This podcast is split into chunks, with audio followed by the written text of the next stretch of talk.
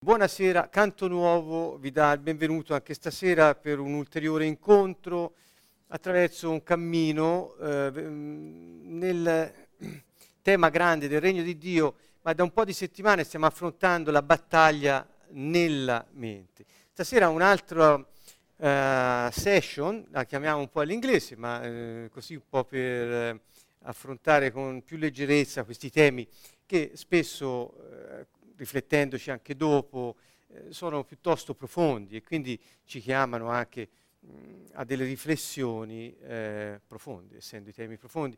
Molte persone ci chiedono e mi chiedono di dedicare più tempo ad alcuni concetti, ma non è, non è possibile anche perché la sessione che viene fatta in un'ora, il messaggio eh, arriva. Che invito possiamo fare? Quello di rivedere più volte il, eh, il video, riascoltare più volte l'audio e eh, di eh, lasciare spazio a quella sana curiosità che viene dentro quando senti che c'è un messaggio, c'è qualcosa per te lì, non l'hai capito bene, ma cerchi, approfondisci, inizi, inizi una, un, un, santo viaggio. Ecco, eh, la Bibbia dice, eh, appunto, parla del santo viaggio beato chi decide nel suo cuore il santo viaggio. Ecco, non è solo il grande viaggio della vita eh, eh, attraverso la salvezza, il santo viaggio, ma è anche qualsiasi istante della nostra vita che noi passiamo a cercare eh, il Signore, a cercare la sua presenza, a cercare la verità. Eh, non c'è cosa più vera che eh, mettersi in cammino appunto alla ricerca con quella sana curiosità, eh, che è uno dei modi in cui ci parla il Signore, quei desideri che abbiamo dentro, a volte anche inquietudini, sono movimenti del nostro spirito che poi in qualche modo mettono in moto anche la mente, cioè gli affetti, eh, i pensieri, i ragionamenti, ecco, e che ci spingono a qualcosa che il Signore ci vuole far vedere. Quindi il mio invito è di non trascurare questi richiami eh, che, da, da, che sentiamo da dentro, ma di assecondarli eh, per eh, scoprire cosa ha da dirci il Signore.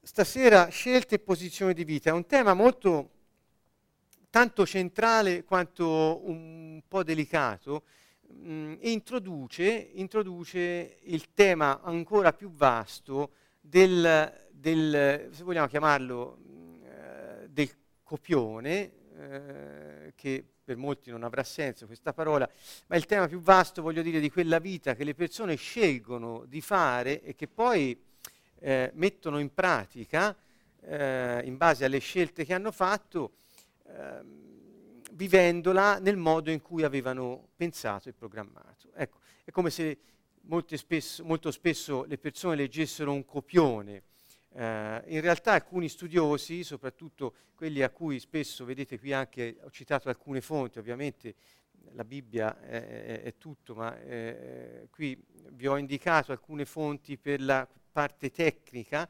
analitico-transazionale di Muriel James, sono due testi di questa scrittrice, grande credente, eh, quindi insomma una persona che ha dedicato molto a questi temi, le dinamiche della mente e la possibilità per l'uomo di scoprire le sue potenzialità e di metterle al servizio del regno di Dio. Questo è, è, è veramente qualcosa mm, che non è nuovo, però fino in fondo non viene mai fatto, non so perché, c'è sempre qualcosa che interrompe un percorso iniziato, non per noi, parlo per tanti autori eh, a cui mi sono dedicata la lettura dei, dei loro libri, eccetera.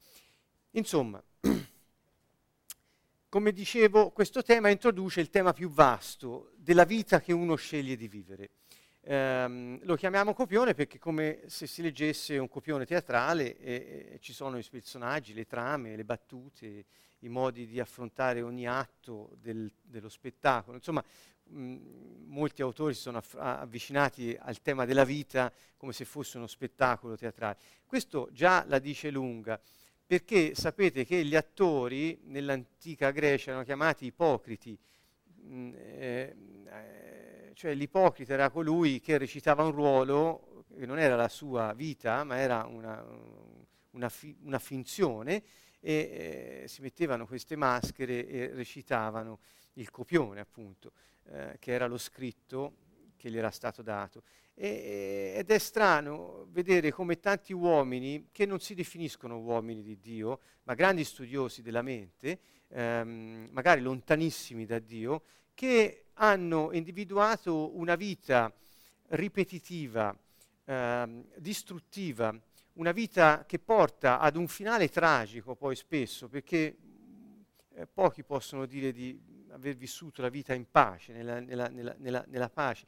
Ecco, eh, siano proprio assimilabili da questi studiosi alla figura del, dell'attore, dell'ipocrita, tra virgolette, non nel senso che intendiamo noi oggi, ma di colui che recita una parte che non è sua.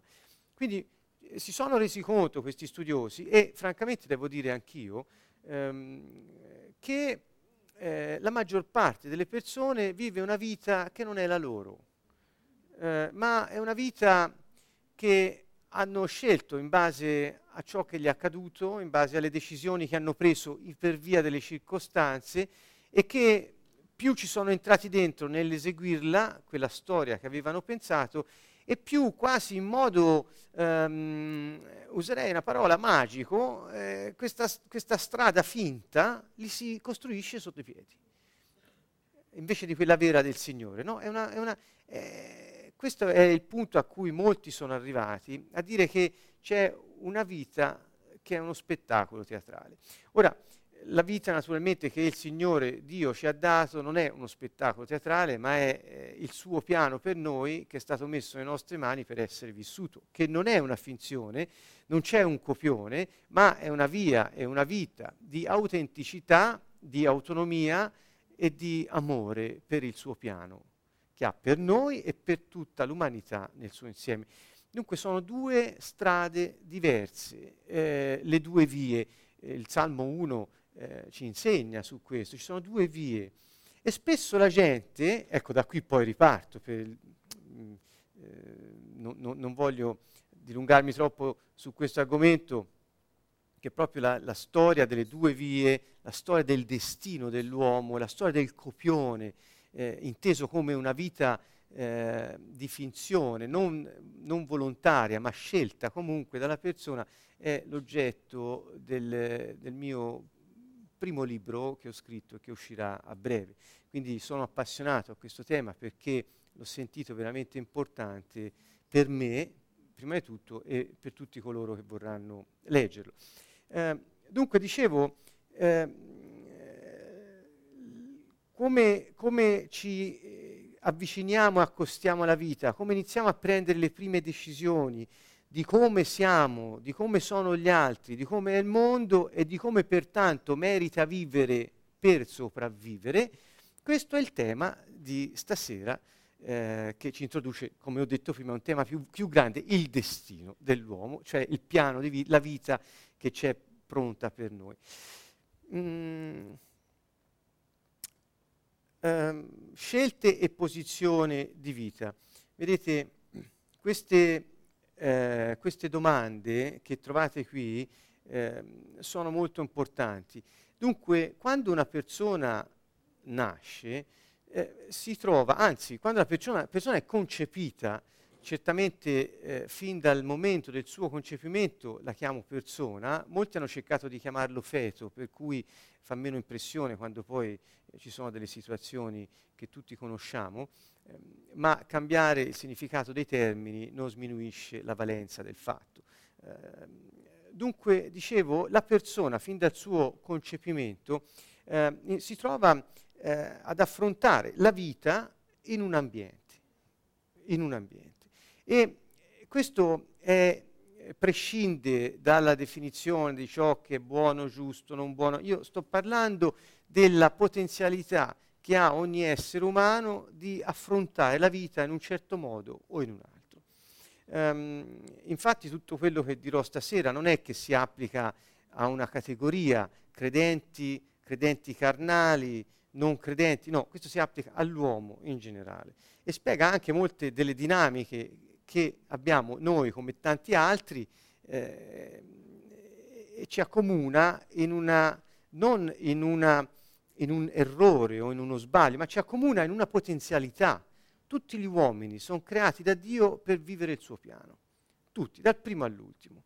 Ora, eh, eh, senza di lui il suo piano non lo possiamo vivere. E quando una persona, dicevo, è concepita e poi nasce, si trova in un ambiente che si dimostra spesso ostile alla persona o comunque la persona è tenuto a prendere delle decisioni di come porsi di fronte a quella vita in dipendenza dell'amore che trova nell'ambiente dove viene messo o messa. Ecco, questo è il punto fondamentale. Perché eh, non è che un bambino appena nato, una, un bambino di due anni, di quattro, anche di sei anni, eh, eh può, eh, può, sentire una predicazione eh, e, e, capire delle cose, e, teologia, no, non c'entra niente. Cioè, il, le persone sentono l'amore e all'inizio, in dipendenza della misura dell'amore che trovano e della fiducia che riescono ad instaurare verso se stessi, verso gli altri, verso la vita in genere, da questo dipendono un po' le decisioni che prenderanno per porsi nei confronti della vita in un modo o in un altro. Eh, ehm, certamente che se una persona nasce in un ambiente ostile, capisce, o più che capire, sperimenta, sperimenta che o si comporta in un certo modo o non ce la fa, eh, non, non, riesce a sopravvivere in quell'ambiente, prende una decisione, eh, diciamo, forzata, ma la migliore che poteva prendere a quel momento in base all'età che aveva e in base alle situazioni in cui si veniva a trovare. Da questo si capisce subito una cosa, e, e lo voglio dire a gran voce, eh, che non a caso eh, eh Dio mette cre- i bambini nelle mani dei genitori che se credessero in Lui gli darebbero l'amore di cui hanno bisogno per sviluppare la fiducia necessaria per esprimere tutto il potenziale che Dio ha messo anche in loro. E al tempo in cui potranno capire anche la parola, l'avranno già vissuta. Ecco che il problema nasce proprio nelle famiglie, quelle famiglie oggi tanto, eh, eh, tanto attaccate dal maligno, la famiglia come cellula fondamentale della società. Eh, tutti stanno pensando in questi giorni, specialmente per chi non è italiano, forse ha poco senso, ma per noi eh, qui ha avuto un, un, grande senso in questi ultimi giorni, dico, il, il, il, il capo dello Stato, il governo, i sistemi, eh, la Repubblica e la democrazia, cioè un sacco di cose, ma, eh, ma non si può eh, in qualche modo portare una soluzione o se volete redimere la società a meno che non cambino le persone che la compongono. Ecco perché eh, mi ha sempre colpito che Gesù, quando è venuto, non ha fatto un partito, ma ha portato la novità, la nuova creazione a disposizione delle persone perché potendo cambiare potessero iniziare a funzionare come sono stati pensati da Dio. Quindi, ecco, eh, c'è una canzone, magari dopo la possiamo anche cantare, eh, prima di lasciarci, che di, un caro amico si chiama Miles Monroe, bahamense, che dice eh, per avere un mondo nuovo ci vuole gente nuova. Per avere la vita nuova, per avere gente nuova ci vuole la vita nuova. Per avere la vita nuova ci vuole un nuovo spirito. Per avere un nuovo spirito deve andare da Gesù. Cioè, questo è il succo, è il programma eh, diciamo, politico del Signore. Quindi per cambiare la società, un mondo nuovo, ci vuole Gesù Cristo, non c'è altra. Quindi è inutile che poi ci mettiamo a discutere dei sistemi o altro, insomma, c'è, c'è, meglio, c'è peggio, ma mm, la, l'ideale, la soluzione è Gesù. Ecco, bene, questo noi lo diciamo eh, appunto a chiunque. Allora, torniamo a noi. Mm, quindi il, il modo in cui una persona fin dall'inizio si trova a affrontare la vita determina come, ehm, come si posiziona nei confronti della vita. Ecco, le posizioni della vita sono son quelle posizioni base, non è, non è un sentimento, non è un'emozione, non è un pensiero, non è nemmeno una scelta. Allora, ci sono alcuni studiosi che dicono prima si sceglie e dopo ci si mette nella Prima ci si, trova, ci si mette nella posizione e dopo si fanno le scelte del copione, della vita eh, eh, teatrale. Ma indipendentemente da queste posizioni, ve li posso anche citare, il primo si chiama Berni, il secondo Steiner, eh, questo, la, la, James si accomuna più al secondo di cui abbiamo detto prima. Ecco, vedete qui di fatti nella slide, vedete il proprio valore, il valore degli altri e dal modo in cui eh, ci mettiamo in posizione, quindi non è un sentire, non è un pensare, ma è una posizione Ora voi sentirete da molti predicatori, e l'abbiamo sentito tutti, che eh, ciò che conta è la posizione che abbiamo noi rispetto alla vita, cioè noi siamo in Cristo, nel Messia, questo dice la Bibbia, noi siamo in Lui. Quindi è una questione di posizione. E in questa dimensione, quando nasciamo, che posizione assumiamo? È come quando uno dice va in campo, fa un gioco di squadra, in che posizione ti metti? All'attacco, in difesa, fa il centrocampo? Dove, dove stai? Stai in porta? Che fai?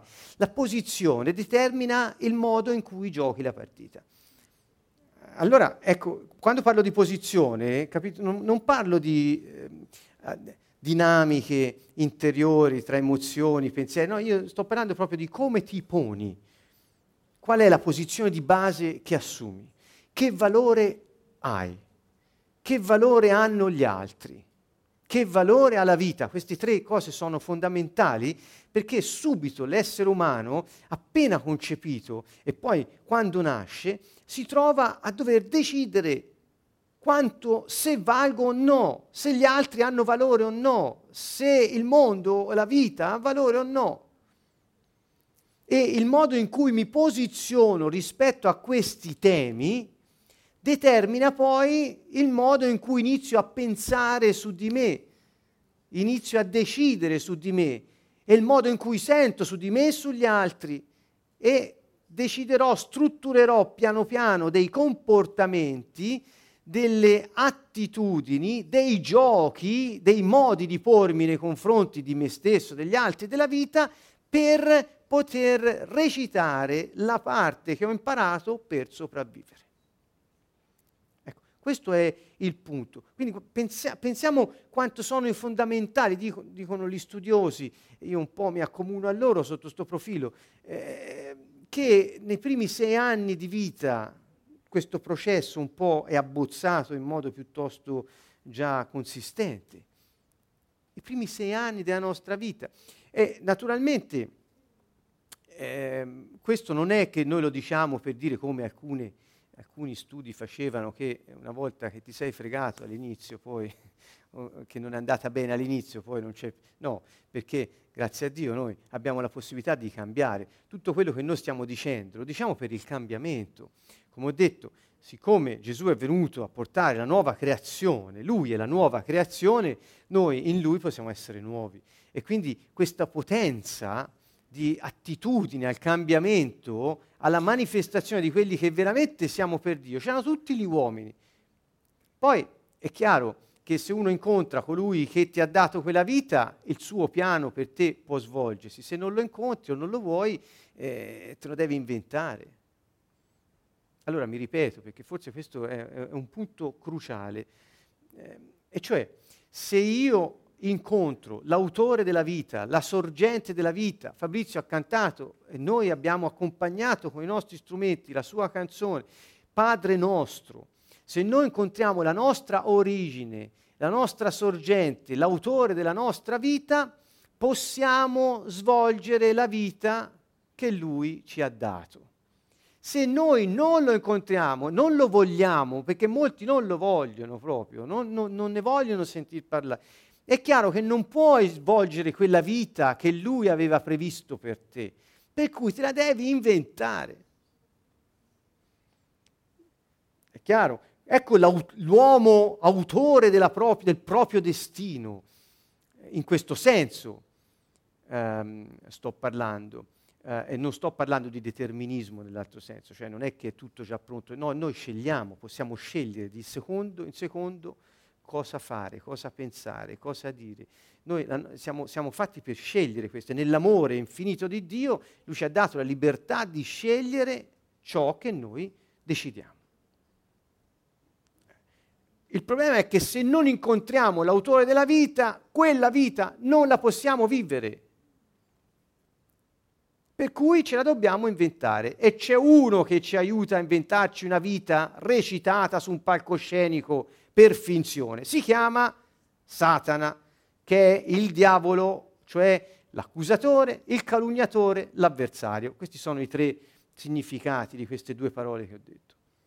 E naturalmente, una volta iniziato il meccanismo perverso eh, del, del, de, de, de, dell'ambiente ostile, senza amore, senza possibilità di sviluppare il proprio potenziale per quelli che siamo, è chiaro che tutto poi è molto facile per lui. Cioè va in discesa. Ecco che però interviene il messaggio, interviene, interviene, l'amore, interviene il cambiamento di alcuni nelle famiglie e lì si comincia a funzionare in un modo diverso. Per cui le future generazioni avranno la possibilità di trovare un ambiente diverso. Ma questo è già, è già molto avanti. Torniamo a noi. Che significato ha vivere? Questa domanda se la fa qualsiasi persona che si trova catapultata in una dimensione, in, una, in, una, in, in un ambiente e si trova di fronte il, il, problema della sopravvivenza, della mancanza di amore, della mancanza di fiducia, della mancanza di sicurezza nelle persone che ha intorno. E si domanda che significato ha vivere, come vivrò la mia vita dato che ho deciso chi sono. Ecco questa è la domanda successiva. Una volta che ho stabilito qual è la mia posizione rispetto alla vita, e, e, ho già deciso chi sono, per esempio io non valgo, gli altri valgono, è una delle posizioni che si assumono, e quando ho deciso chi sono, cioè uno che non vale mentre tutti gli altri valgono, deciderò come svolgere la mia vita per confermare la posizione di base che ho occupato. Ecco, eh, un giocatore in una squadra che entra in, in, in una posizione sul campo di gioco poi una volta che ha scelto che, eh, eh, la posizione sua, si comporta e gioca conseguentemente. E questo, questo, vuol dire, dato che ho scelto chi sono, sono un attaccante e quindi eh, gioco in un certo modo, la sto semplificando molto, cioè cerco di rendere la cosa ehm, più a portata di mano per tutti.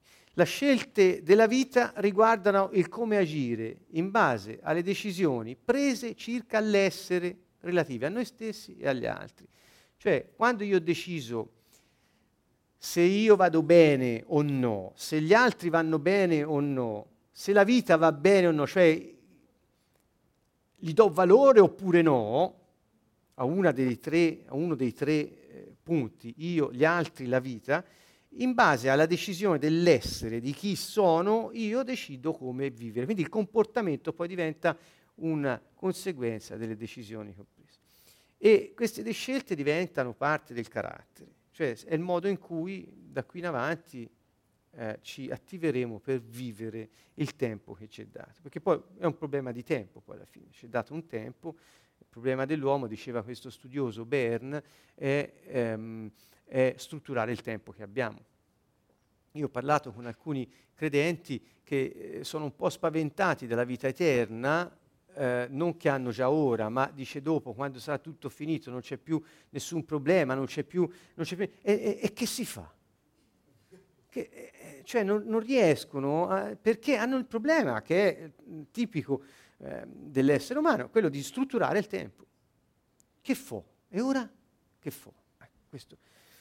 Ehm, dove la vita sembra un modo per riempire il tempo che ci è dato, insomma, è un po' molto riduttivo, no, questo.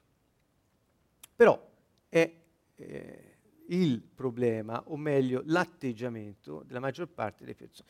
Scelte e posizioni di vita, un esempio, lo stupido. Guardate qui, eh, eh, è il caso di scuola di una persona che è deriso da tutti, dai suoi, fin da bambino, dai genitori, gli zii, i fratelli, eccetera, pensiamo a un infante proprio, e poi è anche chiamato tale. Molte volte avrete sentito appellare figli, o forse l'avrete fatto voi stessi, eh, tante volte può essere successo, di dire stupido a un figlio, o a un bambino piccolo che è sotto le nostre cure comunque. Ecco, questo fatto eh, di trovarsi in un ambiente dove tutti dicono di te la stessa cosa e ti viene ricordata di tanto in tanto, non tanto con le parole, quanto con i comportamenti, almeno nei primi anni di vita, dalle persone che ti stanno intorno e sei deriso nei comportamenti, nel, nelle cose che fai, quanto più eh, sei portato a decidere che in realtà sei stupido. Ecco, sto cercando di farvi vedere com'è che si assume una posizione, che viene chiamata anche esistenziale. A quattro anni questa persona decide di esserlo davvero, perché capisce che se tutti ti considerano tale, vuol dire che lo sei. Pertanto il modo per poter essere accettato nella società è essere veramente quello che gli altri pensano che tu sia. Tanto più se ne sarai convinto e se vivrai in quel modo, occuperai il tuo spazio che ti è stato dato. Ecco. Allora, a quattro anni decide di esserlo e decide anche che tutti lo sanno. Vedete come può funzionare? Eh, non, non posso dedicare più di tanto tempo a questo, ve l'ho detto all'inizio, potete rivederlo più volte. Ma guardate come già a quattro anni una persona si trova ad aver preso decisioni serie sulla propria vita e aver deciso che tutti sanno chi lui è o che posizione ha assunto in base a quello che pensa di essere. Basa la vita che decide che inevitabilmente avrà sulla posizione. Io non sono intelligente, ma gli altri sì. Questa è la conclusione a cui giungerà questa persona. Io non sono intelligente, ma gli altri sì. Quindi da questi primi movimenti, vedete, quando va a scuola e non riesce, sente che non può fare bene niente e che non ha cervello. Ma perché? perché da sempre si è trovato a giocare la partita in una posizione da stupido e quindi è lì che lui riesce, è un terreno familiare, è dove ha deciso che potrà sopravvivere, perché se diventasse intelligente, questo lo dico io ora, probabilmente non sarebbe non, non, come in un puzzle, non c'entrerebbe più il pezzettino lì, perché, quindi questo non si chiama adeguamento, la capacità di adattarsi, ma questo è, una, è un diventare quello che l'ambiente vuole che tu sia. E questo rischio è sempre dietro l'angolo. Uno dei problemi di questo iperadattamento o adattamento è il pensiero religioso, per l'appunto. Da grande adempirà la sua profezia. La volta prossima probabilmente parleremo proprio di questo, in, eh, mentre nelle, nelle, nelle, chiese non sempre eh, si può liberamente parlare, pensate al paradosso di profezia, di valore della parola pronunciata de, eh, e proclamata, ehm, eh, mentre diciamo nel, così anche in questo, in questo campo eh, di psicologia o altro, le profezie autoreali- autorealizzantesi sono all'ordine del giorno, e cioè ti dicono gli studiosi, tanto più ti dici una cosa per te stesso, tanto più ti predisponi a diventare quello che dici di essere. Quindi non è una cosa... Eh, quindi se una persona, tutti gli ricordano che è stupido, tutti ridono di lui perché eh, pensano, lui pensa che pensino che è stupido, tanto più lui decide che lo è e continua a comportarsi da stupido perché se no non, non entra più nel, nel, nello spettacolo. E, e, e quindi se lo dice anche, io sono stupido, gli altri sono intelligenti, vivendo questa sua posizione psicologica sul lavoro, nella vita personale. Vedete, farà spesso errori e sarà rimproverato. Ripeto, quest, storia, questo caso di scuola l'ho ricavato da questo testo che ho citato di questa eh, studiosa, eh, psicoterapeuta e anche eh, psicologa Muriel James. Eh. Dice, farà spesso errori e sarà rimproverato. Così si sentirà stupido e sarà una conferma che la propria decisione infantile era giusta e che è proprio così. Ci pensate che se uno fin dall'inizio decide che è, è proprio stupido perché tutti lo dicono e tutti lo sanno, per cui assumo la posizione io non sono intelligente, gli altri sì, io non sono ok, gli altri sono ok, quindi la posizione meno più, eh, eh, quando ha deciso questo, poi quel copione che costruirà con il tempo è un copione che necessariamente deve tornare con la posizione assunta.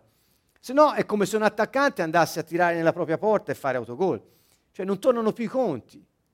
Allora che farà? cercherà di vivere mettendo in atto, questo inconsapevole, eh, questo è tutto inconsapevole, mettere in atto dei giochi, dei modi di vivere con gli altri, manipolando se stesso, la vita degli altri, perché alla fine sbagli, si senta dire sei stupido e quindi trovi conferma quello che decise allora, che è stupido. Altrimenti non entra nel, nel puzzle eh, ambientale, proprio della sua vita interiore. Ecco. Quindi, questo, ditemi voi se questo non è un modo diabolico di trovarsi in un, in, su un palcoscenico a vivere una vita che Dio non ha disegnato per te. Quindi quando io parlerò di copione, non è che parlo di qualcosa di... intendo proprio questo significato, una vita finta, eh, che non è la, la, mia, la tua, ma che siamo, ci siamo trovati a vivere perché l'abbiamo deciso.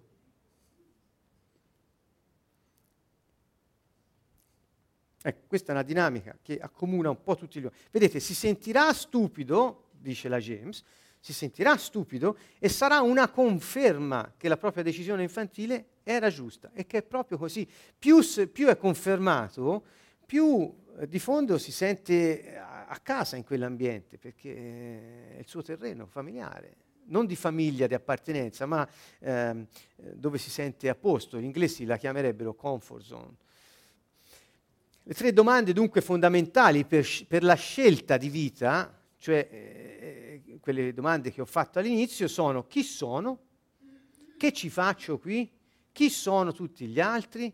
Ora noi facciamo sempre eh, un, un, sacco di seminari, abbiamo fatto tanti, tanti momenti, abbiamo avuto tanti eventi dove abbiamo passato del tempo a parlare dello scopo dell'uomo, del potenziale dell'uomo, abbiamo parlato delle relazioni tra gli uomini, abbiamo parlato di, di, di tante cose che ci riportano sempre a queste domande. Ora aggiungiamo questo pezzo in più a questo argomento, cioè, guardate, c'è una posizione di vita che la persona assume, che, e, e quella è rinforzata dalle continue conferme che la persona stessa va a cercarsi inconsapevolmente.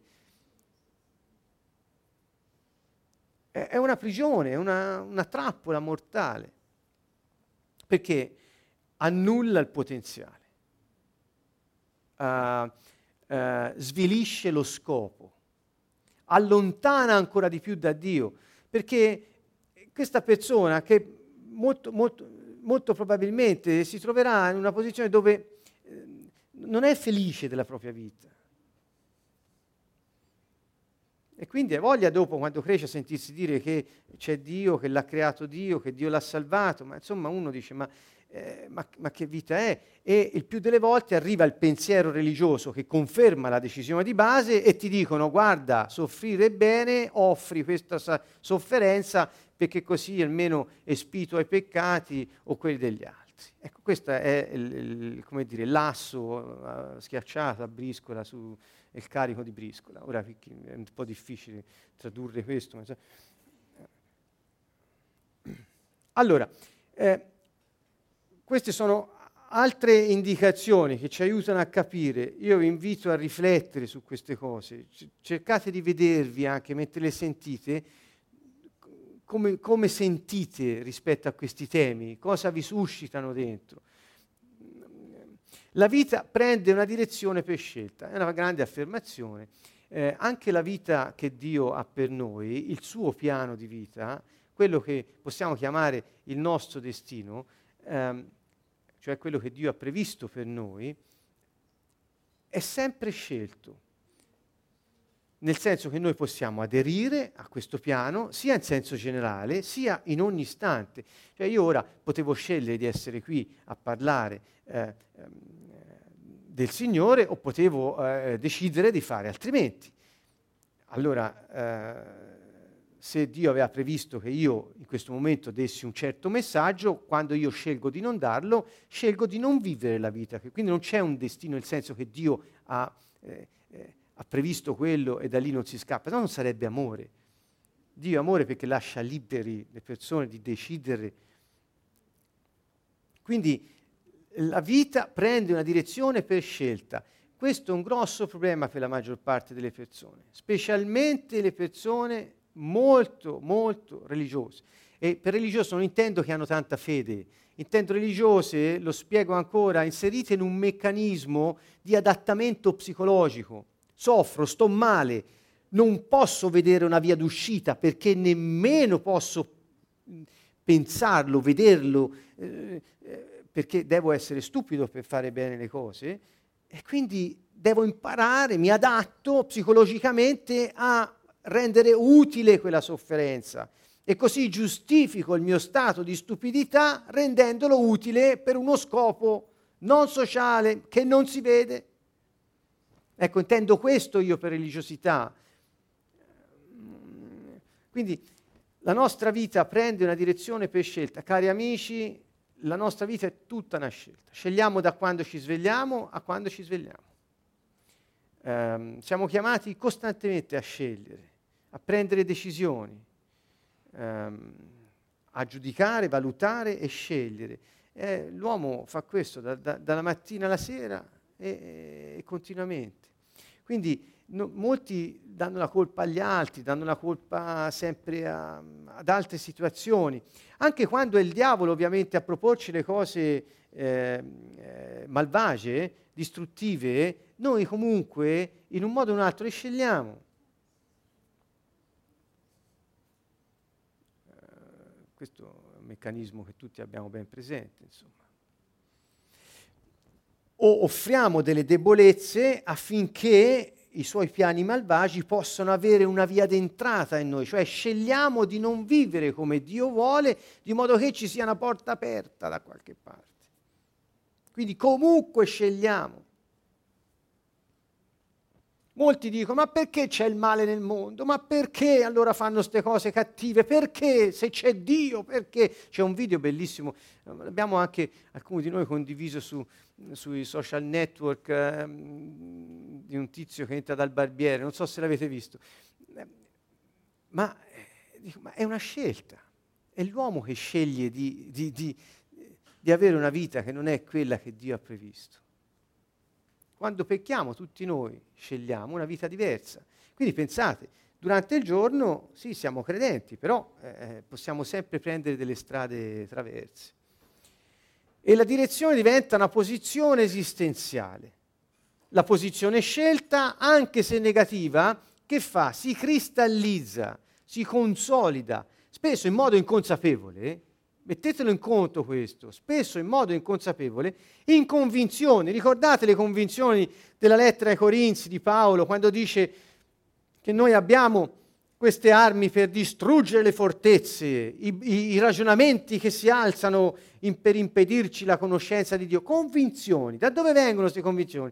Vedete, le convinzioni sono il punto un po' di arrivo di queste posizioni e scelte prese fin dal, da, da, dall'inizio e diventa la base per il copione di vita, quella cosa di cui parlavo prima. Guardate, scelte riguardo a me stesso. Cosa può scegliere uno? Cosa può iniziare a pensare uno di se stesso? Faccio molte cose giuste oppure faccio tutto sbagliato? Sono persone che pensano in un modo di sé e persone pensano un altro. Alcune pensano non merito di, vide, di vivere e altri dicono vado bene, come del resto vanno bene tutti gli altri. Vedete, sono due posizioni diametralmente opposte. Oppure non sono capace di pensare da solo. Qualcuno può pensare, ho la testa sulle spalle, io sono in grado di pensare da me. Ancora, le persone sono meravigliose, altri, le persone fanno tutte schifo.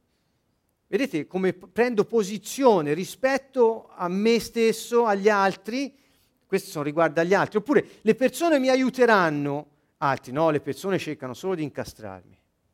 Ancora, non posso fidarmi delle persone, altri dicono invece le persone sono fondamentalmente oneste. Sono posizioni Ricordate in alcune sessioni dietro ho parlato delle convinzioni, delle svalutazioni, della passività, della simbiosi. Abbiamo parlato di tante cose che ora ci aiutano a capire che quando io assumo una posizione, tutti o la maggior parte delle persone sono disoneste, io sto svalutando gli altri. Qui c'è qualcosa che non va. Perché quando io svaluto me stesso, gli altri o la vita, c'è una posizione con un meno da qualche parte. E quel meno peserà nelle scelte che io ho fatto per confermarlo durante tutta la mia vita. Perché se penso che tutti sono disonesti, cioè penso, ho deciso che tutti sono disonesti, o la maggior parte, tutta la vita io mi infilerò, mi infilerò in situazioni dove questa mia decisione e posizione è confermata. E allora troverò amici disonesti, mogli disoneste, mariti disonesti, figli disonesti, no, questi non li trovo, ma eh, capito? Mi infilerò in situazioni dove è sempre confermato. Questo fa parte della ripetitività di quella storia che uno si scrive dentro in questo modo. Quattro scelte di, ba- di base, vedete, determinano poi le quattro posizioni di base scelte e posizioni. Vedete, scelte e posizioni di vita, scelte e posizioni di base. Vado bene, quindi che vuol dire? Vado bene e tu vai bene. Oppure non vado bene. Al contrario, qui l'ho incrociate, scusate, se c'è non vado bene, guardate la terza nella, nella parte, non vado bene, ma tu sì. Perché se c'è una svalutazione di uno, pensate ai vasi comunicanti. Se io dico io non valgo, sale la quotazione dell'altro.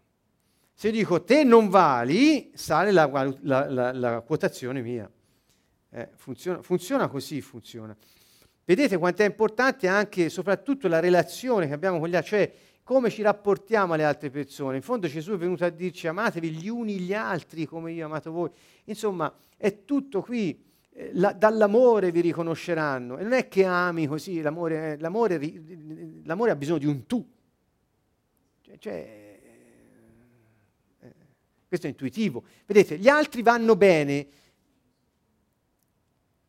gli altri non vanno bene. Queste sono tutte le posizioni, le scelte che uno può prendere. Quando ha preso una scelta, la persona poi assume una corrispondente posizione. Ripeto, alcuni studiosi le invertono e dicono prima scegli la posizione, prima assumi una posizione, scusate, e poi arrivi alla scelta. Ma insomma, in fondo, per, il, per quello che serve a noi, il concetto è questo, ci mettiamo di fronte alla vita in un certo modo e poi la viviamo perché questo sia confermato. ecco, devo andare veloce qui su questi, mm, volerò molto. Le chiamiamo ok, pensate, alcuni studiosi l'hanno chiamata, ma questi sono americani, perché sono l'okayness, ora ci fa un po' anche quasi ridere questo termine, però insomma l'okayness vuol dire l'andare bene, l'essere, l'essere, l'avere valore. Non so come altro me, meglio metterlo, eh, si mette se, se, sono ok metti un più, se, se, non sei ok metti un meno. Insomma, hanno usato queste schematizzazioni che aiutano. Questa è la posizione del più più. Io vado bene, ho valore, valgo e tu vali. Questa è la posizione ideale. Quando una persona si mette in questa posizione rispetto a se stesso, agli altri e alla vita, avrà successo. Cioè che vuol dire?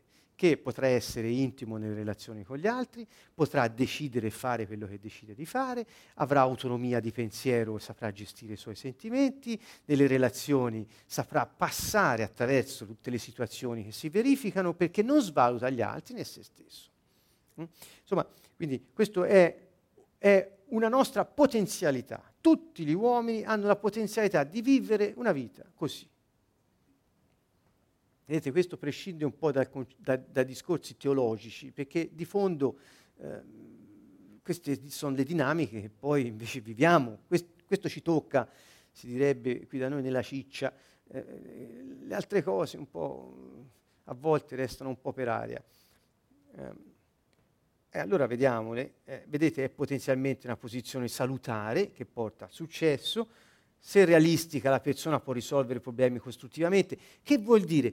Guardate, nel Salmo 1 c'è scritto tutto ciò che fa riesce, prospera, funziona, ha successo, vuol dire. Il giusto, tutto ciò che fa prospera. Questa è la parola di Dio. E, com'è che allora quando noi andiamo a vedere le dinamiche di vita, le posizioni di vita, le scelte di vita, capiamo che se uno ha dato valore a se stesso per chi è secondo Dio, ha dato valore agli altri, per chi sono secondo Dio, alla vita che Dio gli ha dato, per quella che Dio gli ha dato, tutto quel che fa riesce. perché è la vita che Dio ha disegnato per lui. Ecco, qui la mettiamo insieme, questa, questa dinamica che stiamo affrontando, al, alla parola del Signore e alla vita che Lui ci ha dato da vivere. Vedete, ancora, le aspettative sono presumibilmente valide, quelle che ha. Accetta che gli altri abbiano significato, cioè valore, e pensa, vale la pena di vivere. Tende all'autonomia, a rispettare se stesso e gli altri, al desiderio di vivere con gli altri, a fiducia nelle proprie capacità e in quelle degli altri. Allora io mi domando, questo è, lo, eh, questo è il ritratto della persona felice la felicità. Pace è già una parola eh, che purtroppo per molti assume un significato diverso, ma il concetto di felicità, quando Gesù diceva pace, shalom, parlava ebraico, eh, aveva, anche, aveva questo significato tra l'altro, quindi insomma siamo noi che nella nostra lingua non rendiamo molto bene. Dunque la persona felice, che vuol dire tutti possono essere felici, tutti hanno questa capacità e non dipende dai soldi che hai,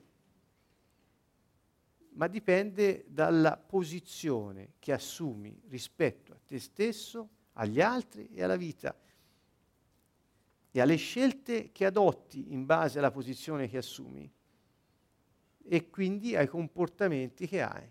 Gesù disse il resto che se non fate la mia volontà io vi conosco, avete profetato, cacciato demoni, però quindi il comportamento a cui si fare la sua volontà è dato da questa possibilità di lasciare che la sua vita scorra dentro di noi.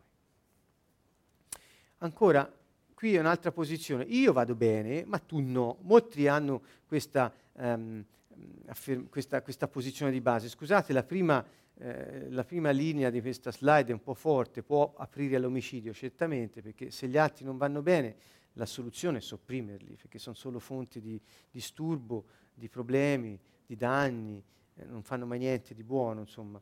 Ehm, quindi la, la, soluzione ultima è sopprimere gli altri. Ehm, e pensa, la tua vita, vale, eh, la tua vita non vale molto, quindi il concetto che ha de, degli altri è molto vicino allo zero. Anche si presta ad aiutare gli altri, eh, che però non vanno mai bene e quindi lo fa per avere un utile lui, non, per, non parlo di soldi, parlo di eh, ben altre cose. Eh, quindi qui ci rientra la superiorità, l'indifferenza, l'ipercriticismo, essere iperapprensivi, il paternalismo sfrenato. Sono modi che ci portano a questa posizione, la posizione del forte. Io vado bene, te no. Qui ci sono altre, nell'altra parte della slide potete, sono delle caratteristiche che ho messo così almeno potete già vedere un po' dove vi posizionereste. Noi durante la giornata assumiamo un po' tutte le posizioni, eh, questa è un'altra cosa che va detta, ma ce n'è una che di fondo eh, avevamo assunto come nostra. Eh, quindi vedete un po' dove vi ritrovate. Eh, l'altra, io non sono ok, eh, mentre tu lo sei, quindi questa è la posizione dell'impotenza. Qualsiasi cosa faccia io non servo, non vado bene, sbaglio tutto e, e tu, invece sei fortunato, felice, sei intelligente, vai bene. Ecco, il valore di questa persona dipende dal paragone con gli altri. Um, quindi ehm, in, questo, in, questa posizione troviamo molto le, posiz- le, le persone che eh, non hanno su di loro un'opinione um, molto alta, ma sono pronte ad assumere il valore che gli altri gli danno. Quindi la tua vita in sostanza dipende da quello che gli altri pensano di te, molto spesso. Uh, porta al ritiro, alla sconfitta, alla depressione, in alcuni casi al suicidio. Qui se c'è una parte da sopprimere non è il tu che va molto bene, eh, sono io che non vado bene. E allora alla lunga l'unica soluzione è sopprimere. Uh, e pensa questa persona, la mia vita non vale molto, caratterizzata dall'ansia, dalla depressione, dalla sconfitta, dalla paura di fallire, compiacenza, ovviamente, siccome vale poco, deve cercare di farsi apprezzare dagli altri e si fa un po' zerbino di tutti, non sa dire di no a nessuno, eh, via dicendo. I sensi di colpa sono tipici e la fonte, così come il suo valore dipende dagli altri, anche la fonte della sua felicità è negli altri. Se gli altri ti danno una parola di incoraggiamento, vali, se non te la danno, non vali e quindi non sei felice. Vedete quanto è facile nella vita eh, eh, trovarsi molto spesso in tutti e due, vi faccio rivedere quello di prima, in tutte e due le posizioni durante la giornata. Ce n'è una però che di fondo abbiamo scelto, dove ci sentiamo più a casa. Um, ecco, proprio il mio invito è ve le lascio un attimo un po' più sullo schermo perché le possiate guardare. Um, a volte mi viene quasi, e dico io, anzi ve lo dico dopo, perché c'è un'ultima slide sulla posizione, io non sono ok, tu non sei ok, questo è proprio il massimo, dire qui non va bene niente. Qui perdita di interesse nella vita, questa è la posizione della disperazione cioè non c'è speranza. Vedete, quando io, no, io, non vado bene, tu vai bene, c'è sempre la speranza che compiacendoti tu mi dica bravo e quindi andrò bene. Per un attimo sarò felice, c'è speranza. Ma qui no, perché nessuno ti può nemmeno incoraggiare, ti può sostenere, niente. Eh, non so quanti si riconoscono in questa. Eh, suicidio, omicidio, qui una delle due va eh, pensa la vita non ha valore, è un'infelicità cronica.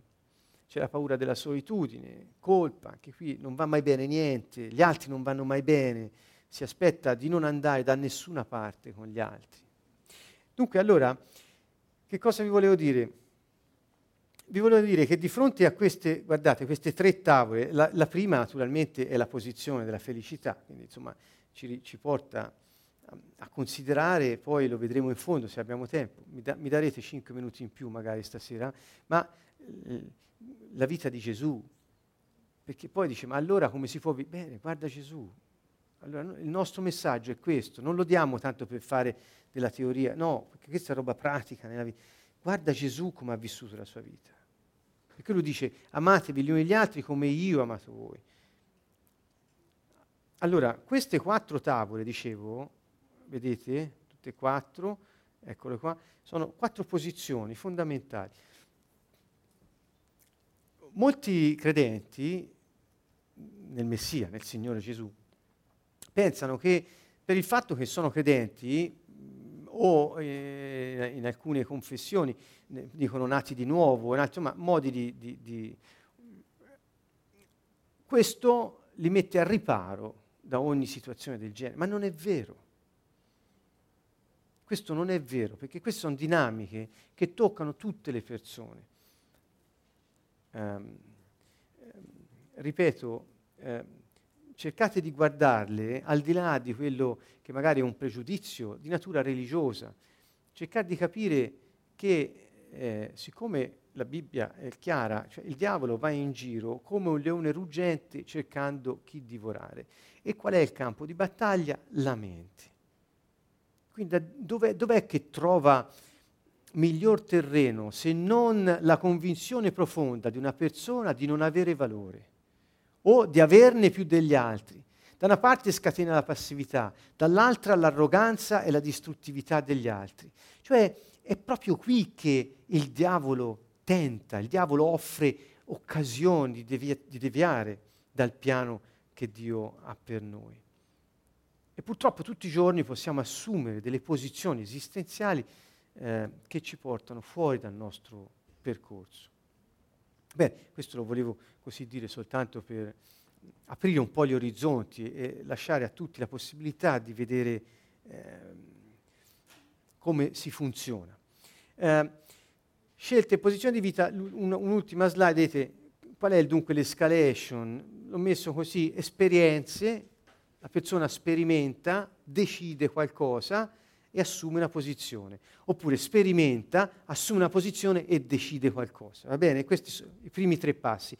Dopodiché, una volta ti sei messo in posizione, perché l'hai deciso, perché quella è la tua posizione, io non valgo, gli altri sì, io valgo, gli altri no, nessuno vale, ti sei messo in una posizione, quella diventa una convinzione perché ci scrivi una storia di vita, ecco il copione, che riguarda il comportamento ripetitivo, ineluttabile, che ti trovi a vivere. Ogni volta che, che fai un giro di boa, un giro di giostra, ecco, hai visto, è vero, ecco, hai visto, è vero, hai visto, è proprio così.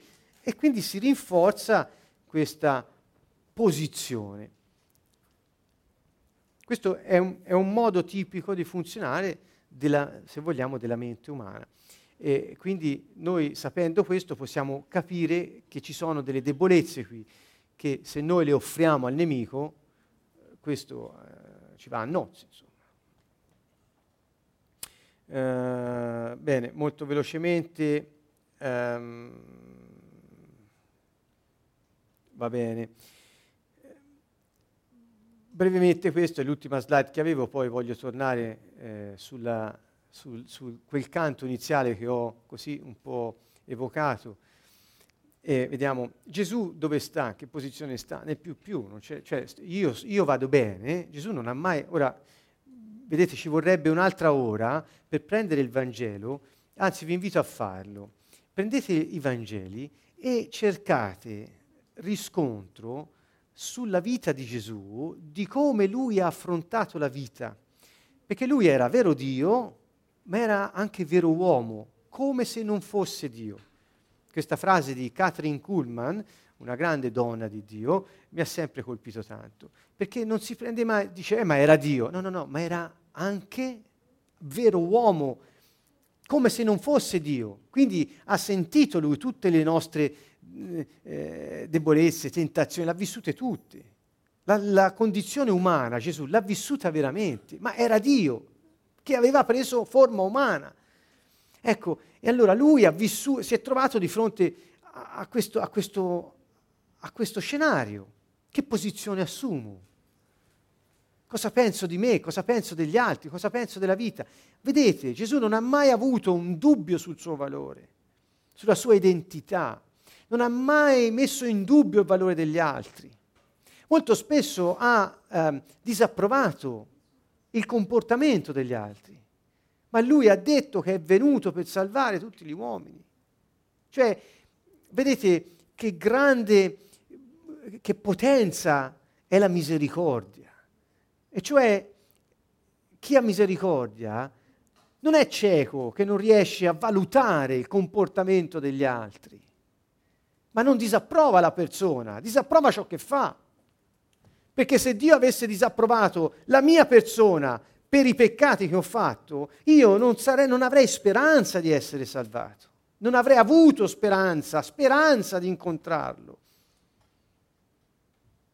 Quindi quando noi siamo chiamati da, da, da, dal Signore a valutare, a vedere, a, a constatare, a, a scegliere, siamo, siamo, chiamati a farlo nel rispetto degli altri. E vabbè, oggi viene di moda questa frase, nel rispetto, nella tolleranza, ma non, c'è to- cioè, non è una questione di tolleranza, è una questione di misericordia. Vogliamo cambiare questo termine, tolleranza, ma che tolleri il peccato? No, non lo tollero il peccato, perché Dio odia il peccato. Ma Dio ha misericordia del peccatore. Questa è la differenza. Gesù, pur vedendo e conoscendo i peccati di tutti, lui non disapprovava la persona, ma ciò che la persona faceva di sbagliato e li invitava a scoprire se stesso. Quando erano davanti all'adultera con i sassi in mano, gli disse chi è senza peccato, scali la prima pietra. E all'adultera gli disse va, non, non fare più quello che io disapprovo. Ma vedi, io ti considero di valore. All'adultera. Quindi non sia mai che noi svalutiamo le persone, ma possiamo valutare quello che fanno. E allora cambiamo la parola tolleranza con misericordia. Ha un grande senso questa cosa. Ecco, Gesù era questo. E che valore ha dato alla vita Gesù? Sommo, supremo. Lui non ha mai detto che non c'è rimedio, che va tutto male, e che schifo, e questo sinedrio non funziona, e questo governo c'è da rifarlo, e qua e là. Ma, ma, vi, ma immaginate se Gesù avesse... Lui non, ha, non si è mai, mai, ah, come dire, posto in una posizione svalutante, perché sapeva che lui era la soluzione ad ogni problema. E così chiunque è nato in, di nuovo in lui e, e vive nel suo regno sa che in sé porta la soluzione ad ogni problema suo, degli altri, siamo fatti per passarci attraverso. Faccio questa distinzione. problemi e peccati. Nei problemi ci passiamo attraverso, dai peccati lui ci salva. Eh? Diverso, non ci salva dai problemi Gesù. Ci salva dai peccati, dal pericolo di morte. Ma abbiamo la potenza di passare attraverso i problemi. Guardate che in questi ultimi tempi, che sono ultimi da quando lui è venuto, in questi ultimi tempi non, la, non, non è questione di teologia. Tanti, io lo so, mi fanno le bucce a quello che dico. È una virgola fuori posto, eh, cioè, non mi importa niente. Non è questione di teologia, è questione di potenza. La partita si gioca con la potenza e con la giustizia, non con la teologia. Allora, vedete, cambiamo, cambiamo da teologia a, a, a, a, giustizia e potenza. Il regno è la mia giustizia, è la mia salvezza. No, le parole di Gesù.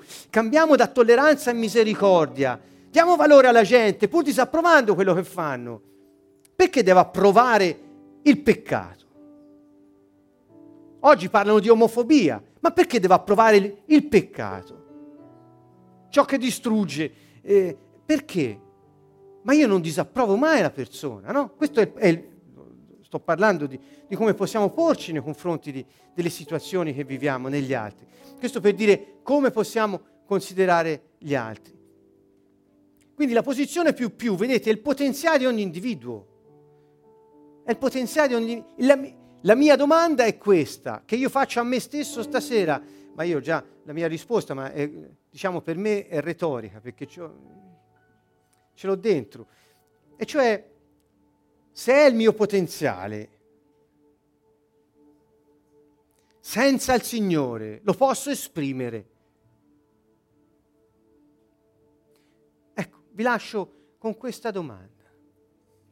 Oggi è, va tanto di moda studiare psicologia, diventare psicoterapeuti. Sembra, sembra, il centro Europa è impazzito per questa cosa. Sembra che sia proprio eh, il, il, regalo eh, prossimo di Babbo Natale per Natale 2013. Eh? eh? che naturalmente eh, lo dico in modo ironico. Per... Ma eh, la domanda è questa. È possibile che l'uomo possa esercitare, sviluppare, mostrare il suo potenziale e quindi vivere felice senza colui che gliel'ha dato? La mia domanda è questa. Ognuno si, si dia la sua risposta e dentro lo Spirito Santo aiuterà ciascuno di noi a, a, ad avere risposta. Vedete, la misericordia di Dio è il nostro potenziale. Perché la misericordia di Dio? Perché Gesù sulla croce aveva un ladrone, un balordo accanto. Un balordo, un assassino, un ladro, chi era? Un, lo chiamano ladrone, ma chissà che aveva fatto. E questo gli ha detto, ma tu sei il Signore, ma eh, l'ha riconosciuto, gli ha chiesto misericordia e lui, e lui non avrà mai, non ha certo approvato quel che aveva fatto, ma gli ha detto, ma te vali come persona, il fatto che mi riconosci ti mette nella vita eterna. Pensate quanto la misericordia riesce a vedere il nostro potenziale anche dove noi abbiamo fatto di tutto per oscurarlo. Dio non ci considera mai meno, mai. È impossibile perché ci ha creati Lui, siamo opera delle sue mani. E allora, e allora, questo libro della vita, ne parleremo, potrete leggere anche quel libro mio che vi ho detto all'inizio. Ma allora dico questo, per avere un mondo nuovo, che ci vuole? Ci vuole una nuova forma di governo? Ma, insomma, non, vo- no, non, vado tanto vicino, vado a Platone, non so, andate a rivedervelo, eh, ehm, ci ha parlato di varie eh, stadi e varie po- forme di, di, di, governo in base alla bontà della forma di governo e dice va dal meglio al peggio, ha fatto una scala con cinque ipotesi. E la prima ipotesi diceva la migliore è eh, il governo di un solo uomo buono. La seconda ipotesi è il governo di pochi uomini buoni. La terza è la democrazia, il governo della gente. Poi abbiamo, sempre alla, nella scala, andando in giù, abbiamo il governo di pochi uomini cattivi. E poi l'ultimo, che è l'oligarchia, e poi l'ultimo, il governo di un uomo cattivo, un uomo solo cattivo, la tirannia. Quindi andiamo dal regno, dal re, alla, alla, alla, alla alla democrazia, alla oligarchia, alla tirannia. E questa è la scala. Dove siamo oggi? Nel mezzo. L'unico uomo buono che può governare con sapienza e giustizia il mondo è il Signore. Io questo lo dico perché ci mettiamo un po' a riflettere su queste cose. Allora, che ci vuole per... Eh, ho scomodato Platone, ma che ci vuole per avere un mondo nuovo? Non c'è una ricetta umana, non c'è un sistema politico, economico. Ci vuole gente nuova, gente nuova. Quindi investiamo sulle persone, investiamo sul, su questo che stiamo facendo anche qui, investiamo nel, nel, nello svegliare le coscienze, nel riportare la persona a scoprire il suo valore, il valore degli altri, il valore della vita, secondo il piano di Dio. Questo è l'investimento più grande, perché se hai gente nuova è perché hanno avuto una vita nuova. Non puoi avere gente nuova se non ha una vita nuova. È impossibile. E come fai ad avere una vita nuova? Bene, devi avere uno spirito nuovo, la ragione profonda di quella vita. Lo spirito è la ragione profonda, la motivazione profonda di quella vita. È nuovo, è lo spirito nuovo. E come fai a avere questo spirito nuovo? Dove lo trovi questo spirito nuovo? Eh, Gesù ci ha dato il suo spirito, lo spirito nuovo della realtà. Ecco, questa è la medicina che il Signore ha portato possiamo anche cantare queste parole, vi lascio per le riflessioni di tutti quanti e vi auguro proprio di trovare la felicità nel Signore Gesù che svilupperà questo più più per farvi sentire proprio parte del suo piano.